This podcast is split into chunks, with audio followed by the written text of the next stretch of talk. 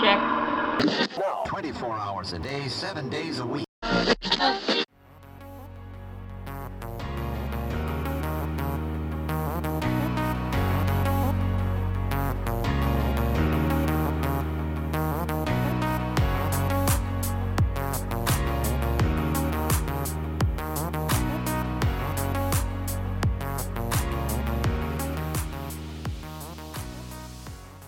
Welcome to the RX Radio podcast, where we talk about everything pharmacy.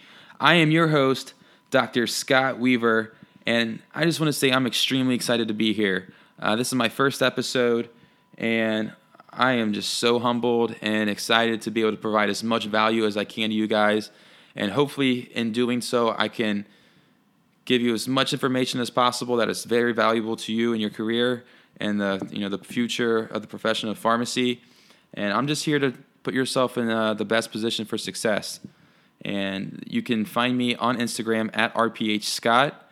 You can find me on Facebook at Scott Weaver. Feel free to send me a friend request. And I'm on Twitter at Dr. Scott W. For my first episode, what I want to talk to you guys about today is kind of a topic that a lot of people haven't truly accepted yet. I know it's caused a lot of fear and a lot of pharmacy students who are not very certain where they want to practice or not very certain where their, their first job is going to land them. And that is saturation. Now, I'm not talking about the diet. This isn't about saturated fat. This is pure market saturation. Is the pharmacy market saturated? Is there more pharmacists out there than there are jobs? If you look back, you know, nearly 10 to 20 years ago, there was so many jobs available in pharmacy and so little pharmacists. The shortage was so huge that they were giving away bonuses. I know I have a pharmacist I used to work with who I think back in like the 80s, they were giving away cars. They were giving away, you know, $30,000. It was almost like you were a professional athlete getting signed to an NFL contract. Like these this is how significant these bonuses were. And you go only 15 years into the future and people aren't even getting jobs anymore. I there's a there's a huge company called the Kroger Company. Um, if you people up north, Midwest, a lot of you may know what this you know or heard of this company, and I think this is the first year that I've heard of where not only did they not hire all their pharmacists, they they hardly hired any. So I know numerous people in pharmacy school at these high level, you know, notoriously known pharmacy schools who are out of jobs right now and are still struggling to find them. And they graduate in a couple weeks and they haven't found one yet. And some of them might be looking for months. Some of them might be looking for years. Some of them may have to find something outside of the pharmacy field just to get a paycheck without even practicing as a pharmacist. Now I know this is scary. This is you know, and this is why I want to bring it up because I want to bring reality to the forefront, and I want there to be a plan developed so where if there is a shortage, I want people to be in the best position to where people are wanting to hire that particular person. And if you're listening today, if you're a student, I want you to know it's okay. You don't have to be scared definitely understand that there may be a shortage and work on developing key things, key attributes that will make you indispensable where anybody will want to hire you and start working on those now. Because I promise you, there will be a time that comes when people are going to hire the most valuable pharmacist and it's not just about putting a body in a position anymore. It's not it's not just about fulfilling that. We're pharmacists, we're healthcare professionals, and right off the back, you make essentially the top 10% income earner in the whole entire nation. It's a huge privilege.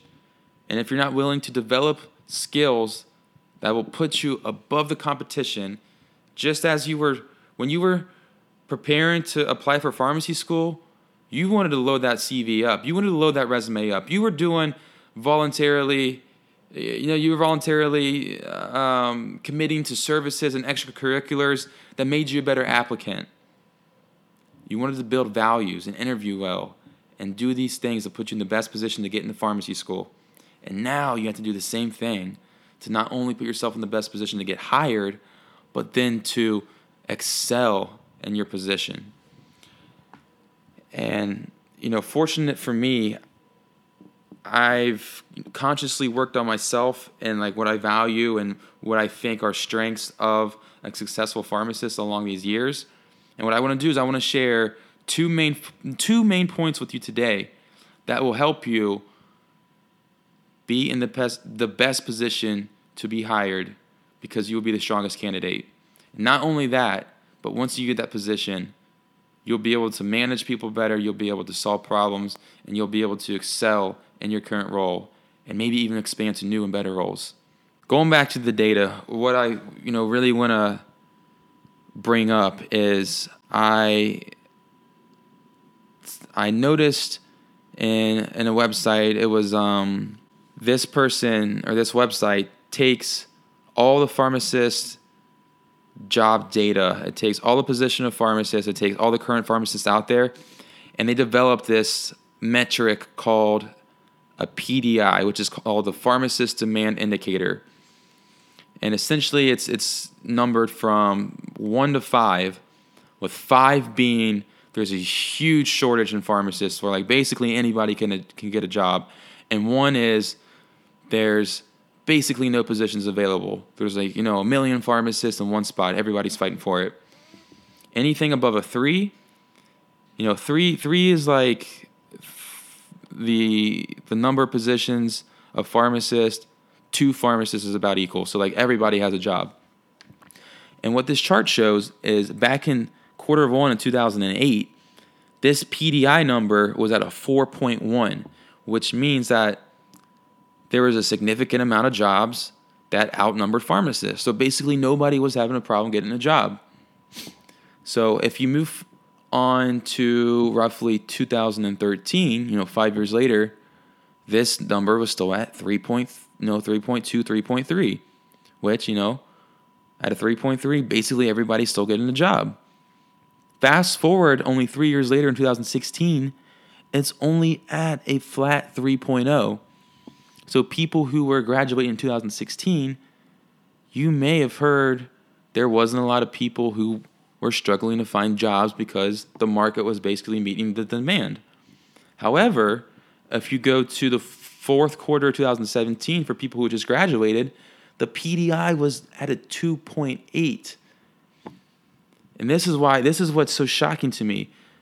As soon as this PDI, this is this metric, this PDI is so accurate, this is the first year that the PDI has jumped below a 3.0, and this is the first year that I've heard where a significant amount of you know pharmacy students just graduating did not get a guaranteed job. And this is like I heard about this and I was like, holy shit! Like, you know, this is serious. Like, there's there's going to be an actual saturation in the market. I know people talked about it, and you know, when you look at the data, going back ten years ago, there's only seventy something, you know, seventy five pharmacy schools producing you know, 7,000 pharmacists a year, to now it seems like five, six pharmacy schools are coming out every single year.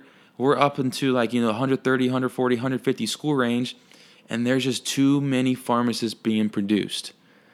Like, those are just 100% facts. You know, as long as people are getting paid for these pharmacy schools, they're still going to come around. And unless jobs are created by, you know, a revolution in pharmacy where Uh, you know different positions are being made, I really truly think there is going to be a shortage, and it's not going to be a body filling the position anymore. So this is you know this is just the information. These are the facts. This is the reality, and I just want people to be aware about it. If you haven't truly accepted it yet, that's fine, but do not discount the fact that you need to work on strengthening skills that are going to put you in the best position for being hired. So I'm going to talk about, I'm going to move on to two really important skills that are almost guaranteed to ensure success, number one, and then keep excelling while you're in that role. So, the first one that I want to point out is it is very essential to identify how you are measured on performance and then learn how to exceed expectations. Identifying how you're measured on performance and then learning how to exceed expectations. Let's just face it. Essentially every single company measures measures their success and their growth based off of specific metrics. These are the numbers that they care about. This is what they value. It's in their, you know, core belief and value system as a business. So with that being said, even if you don't believe in it, you need to accept that and know how to identify that and excel based off of that. So for example, if a particular company's metrics say that you need to give 30 flu shots in a week, you need to, you know, provide exceptional service to the point where somebody will get a survey and for every single question asked they'll say they'll give you a 5 out of 5 then these are the things that a, you know a, a company cares about and you need to acknowledge them accept them and then adjust your actions based off of this you know i i hear people i hear pharmacists complain all the time like oh they just changed the metrics to this I don't really care, so I, I, don't care if I hit it. I don't care if I get a one out of ten. I don't care if I get a one out of five every single month. Well, guess what? With the saturated market, there's so many people fight, fighting for that same spot that you don't care about. Here in the next couple years, I would not be surprised if people got fired for underperforming to give new people, new grads, a chance to come in and fill that spot at a lesser pay. I'm telling you, I, I definitely see this coming. And as scary as it is, I just if you fail to prepare yourself, then you know you can't you can't be alarmed. You can't be shocked if it happens, especially after hearing this. So identify what these metrics are and create an action plan on how you are determined to exceed these. And as long as you have the resources, as long as you have a leader who are going to or who are going to support you in this, then it shouldn't be a problem to exceed on these expectations. That's number one. Number two, and this is probably the most important, you have got to, it is a necessity to develop your ability to solve problems. Not only is this going to be important in your career and in pharmacy, this is going to be important in your life and your relationships and your your development as a person, your development as a profession. This right here, we are in the problem solving business. We are not in a healthcare business where we're just dispensing drugs and that's it. We are in the problem solving business. This deals with the consumer and the patient side, solving their problems. I mean, think about it. Every disease state is a problem. And we're there to provide a solution, whether it be with the medication or information, lifestyle adjustment changes, etc. We are providing a solution to a problem. That's on the patient side. And then on the, the workforce side, there's problems every single day. Technician calls out, you know, your your boss expects you to do this tomorrow and you haven't quite figured out how to solve that. Or even on the family side, you know, you find out a family member gets cancer. You, you, you find, you know, your brother, you know, has a problem in his life and it's he's asking you for help and it's causing a problem in yours, which rolls over and affects the way you give genuine care to patients or you know provide them with any kind of information that would be beneficial to their health. All of these, you know, it happens. That's life. Life is about solving problems. It's not about letting these problems defeat you. It's about solving them. So what I've done is I developed a series of questions that you can walk through and you know kind of retrospectively look back on on any kind of problem that you've been faced with and ask yourself six questions about how you went through the problem solving process and by the time you get to the sixth question if the answer is not yes to it there's definitely this definitely means that you have room for improvement to improve on your problem solving process so i just want to you know kind of go through these questions with you and then give you some real life examples, and then we'll move on to building this skill. because it is a skill and it can definitely be built. So when I look at you know any problem that comes up, the first thing I want to ask myself is, what was the problem? And once I identify what the problem was, and if it was a problem, my second the second question I ask myself is, what was my immediate thought? What was the first thing that was triggered into my mind? And not only, you know, two and three kind of go in hand. So number two is what was my immediate thought, and then number three, what was my natural immediate response or reaction? They kind of go hand in hand. So first you're going to have a thought that is generated in your mind, and then you're going to have a natural or immediate response to it. And then number four is what did I personally do to solve the problem? Number five, who was involved in the problem solving process? And then number six was the problem solved. If you can answer yes to number six, then you did a great job at solving a problem and you have the ability to solve a problem just like that at any time. So let's go through a real life example and I'll go through something that actually, you know, occurred in my time as a pharmacist where number 6 the answer to it is no. And then I'm going to show you how I used another set of questions to build upon the skill so that when the next time that the same situation comes up, I can say yes to number six. So there was one time where number one, what was the problem? A customer refuses to leave the drive through. Number two, what was my immediate thought? I'm to keep this clean. I was like, what a freaking pain in the butt like, you know, I don't know. A lot of people think like, how come people don't understand this is a McDonald's? You know, my my, my immediate thought is what a pain in the butt. What was my natural immediate res- response? I'll be honest. My natural immediate response was to get pissed off and to go to the drive-through and say, "You have to leave right now, or I'm going to call the cops." You have to leave right now, or I'm going to call the cops and get them to escort you out. Number four, what did I personally do to solve the problem? What I personally did to solve the problem was I went over to the drive through and I initiated a conversation. Number five, who was involved in the problem solving process? I was involved in the problem solving process, the patient was involved, and that was it.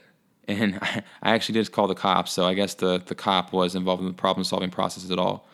Number six, was the problem solved? I would say no. And the reason why I say no to that is because, yes, did they leave my drive through? Eventually, but it created another problem. You know, it created a you know intense environment in the workplace. It created a long, long wait for people behind them in the drive-through. It created, you know, a sense of unprofessionalism and people who were picking up medications at the pickup. You know, it, it created a lot more problems. So I don't think this problem was solved, you know, very efficiently. So if I go back and I, I answer all these questions and I'm like, man, I really didn't do a good job this time. I go through another set of questions into how I can develop my problem solving skills. With number one being, one, can I identify why the problem wasn't solved? Two, if so, what was the reason? Three, did I have the resources available to solve the problem? Four, what could I, what could I have done or said different? Five, how could have, how could have I involved other people to aid in solving the problem? Six, if this same problem occurs tomorrow, what would I do differently? And seven, am I ready to solve this problem moving forward? So if we go back to my previous example, I would say one, can I identify why the problem wasn't solved? And I would say yes, because I didn't first seek to listen to the customer and see why it was that they weren't, you know, wanting to move from the drive through. And if I would have listened, you know, eventually I realized it was just because they had been waiting in line already for 20 minutes. It was a busy time. There was a ton of cars, and all they needed was a Z pack. They felt like crap, and they just wanted to get out of there. Yeah, maybe they were a little impatient because they, you know, they were sick, and maybe I wasn't understanding that at the time, but they just want to get a Z pack and get out. it would have been like a no copay Z pack. Could have taken you know less than two minutes to fill, and I would have had I could have avoided calling the cops, you know, waiting five minutes for them to get there, and then causing a numerous amount of other problems in the environment. Number two, so can I identify why the problem wasn't solved? Yes, I didn't listen to the customer to see why it was that they weren't moving. And then number two, if so, what was the reason? So that you know, number one and number two go together. And number three, did I have the resources available to solve the problem? Yeah, because the only resource I needed was myself and my voice and my ears to listen. You know, I didn't use my ears, I'll use more of my mouth and my emotions. Number four, what could have I done or said different? I could have, you know, asked what the problem was for the patient and just listened and have understood that all they wanted was to get the Z pack. And it would have been more efficient to, you know, kind of swallow my pride, get it done, and get them out. And it would have been a win win situation for everybody. Number five, how could have I have involved other people to aid in solving the problem? I could have had technicians start typing in and filling the prescription as I was talking to the customer and getting more information. And by the time I was done, you know, seeing what the problem was, I could have proceeded to go over, verify it, and then ring the customer out. Have the have a technician ring the customer out. And then number six, if this same problem occurs tomorrow, what would I do differently? I will listen to the customer, see why it is that they're not leaving. You know, if it's something reasonable that I can get done very quickly, then it would make sense to, you know, solve the problem in that way. You know, if it's something unreasonable where they're dropping off 10 medications and they have a compound and they're just being stubborn and they don't want to move, you know, I would then proceed to maybe, uh, or at least try to explain how the process through typing everything in, filling the prescriptions, etc., is going to take, you know, roughly at least 15 minutes if they would be, you know, willing to move so like we can help the the customers behind them. I'll get it ready in 15 minutes. And if they're still being stubborn at that point, yeah, it would be appropriate to call the cops. But in the specific example that I that I mentioned, you know, it as frustrating as it still could be, I you, could have probably filled the medication. That's just uh, a Z pack. You put the label on there, then get them out. So if this same problem occurs tomorrow, what do I do differently? And then, am I number seven? Am I ready to solve this problem moving forward? I would say yes. So I go through that, and then it's kind of like you're analyzing what you did in the situation, and you're building by actively asking yourself these questions. You're subconsciously building this muscle and this skill to solve these problems. So when the same problem occurs, you're going to be ready to solve it. So by number seven, your your answer to number seven is yes. Am I ready to solve this problem moving forward? Yes. You are, I'm telling you, one step and a huge step towards becoming indispensable. Because when you can go to whoever's trying to hire somebody, you can go to that manager, when you can go to that boss and you can say, hey, I'm going to be your best guy because my ability to, to identify and solve problems is so great that I can use my resources to the best of my ability. I can use myself. I can use the skills that I've worked on consciously in the past couple years, and I can solve almost any problem with as little time as possible. And what this is going to do is it's going to free up any kind of conflict in the workplace environment. This is going to greatly enhance my ability to give my patients the best care that they need, and I'm going to do it, you know, with ease and efficiency. And when a a manager or an interviewer can hear that, they're going to be like, "Man, like I need this guy on my team. Like I, I gotta have him because as a manager, you know, manager's in the same role. He's in the, the problem solving role. And when he can connect on that standpoint, that you're there to solve problems and give your best effort into ex, you know exceeding on these metrics that these companies want to hear, I'm telling you right now, you are a freaking needle in the heat in the haystack because not many people have developed this and that's why if you start now, by the time that you graduate, or by the time that you're ready to take on a new role, you will be that much better. You're going to be so sought after that you're going to create, you know, a a role of abundance. You're going to create leverage to where you have the opportunity to choose where you want to go, and it's going to be very, very, very beneficial for your career. So work on your ability to solve problems and work on identifying what people are, you know, measuring your performance on. Because if you know what you're being measured on and you develop a plan on how to meet or exceed those expectations while also putting in the ability to solve any problem that comes your way, I'm telling you right now, you know, take you know take take away the whole clinical stand, standpoint of what you know, what you can provide to patients, but those two pieces alone are probably more valuable than your degree and just having a degree. Because when you go into an interview, you're not defined by your GPA. You're not defined entirely by where you graduated. You're not defined entirely by, you know, where you did a residency. An employer um, an employer wants to know, can you do what we ask? Can you exceed and can you solve problems? And can you do it ethically? Can you do it consistently? And can you do it, you know, or be willing to learn the skill? And if you can do that, I'm telling you what, even if there is a saturated market, even if there is 13 people fighting for one spot, if you have those two things down, it's going to be hard to say no to you, or at least you know put you in that pool of maybe those two or three people who move on to the second round of interviews, or you know whose whose resumes don't get thrown away. So those are two main things that I hope you guys can continue to work on. If you have any questions on them, or specifically how you know, I throughout the years I consciously worked towards achieving these skills. Um, feel free to reach out to me on Instagram at rph scott. Shoot me a DM. I'm more than happy to like go over. I know maybe we'll do a little phone call. Maybe we'll do like a little, um, you know, just just anything. I'm I'm entirely down for whatever. And you know, thanks thank you so much, guys, for listening to this first episode.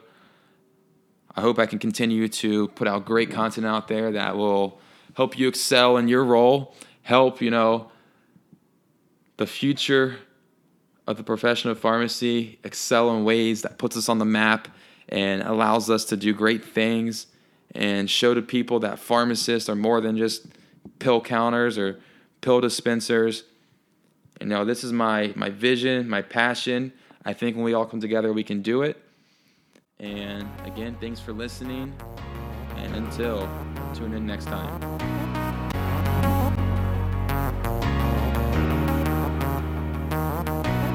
Hey guys, I really hope you enjoyed what you just listened to. Make sure to follow us on your favorite social media platforms. And however you're listening, whether it be on iTunes, SoundCloud, Google Play, or something else we didn't just mention, we'd appreciate you to subscribe, leave us a rating, and even drop us a comment and let us know what you think. And until next time, see you over the counter. Pharmacy.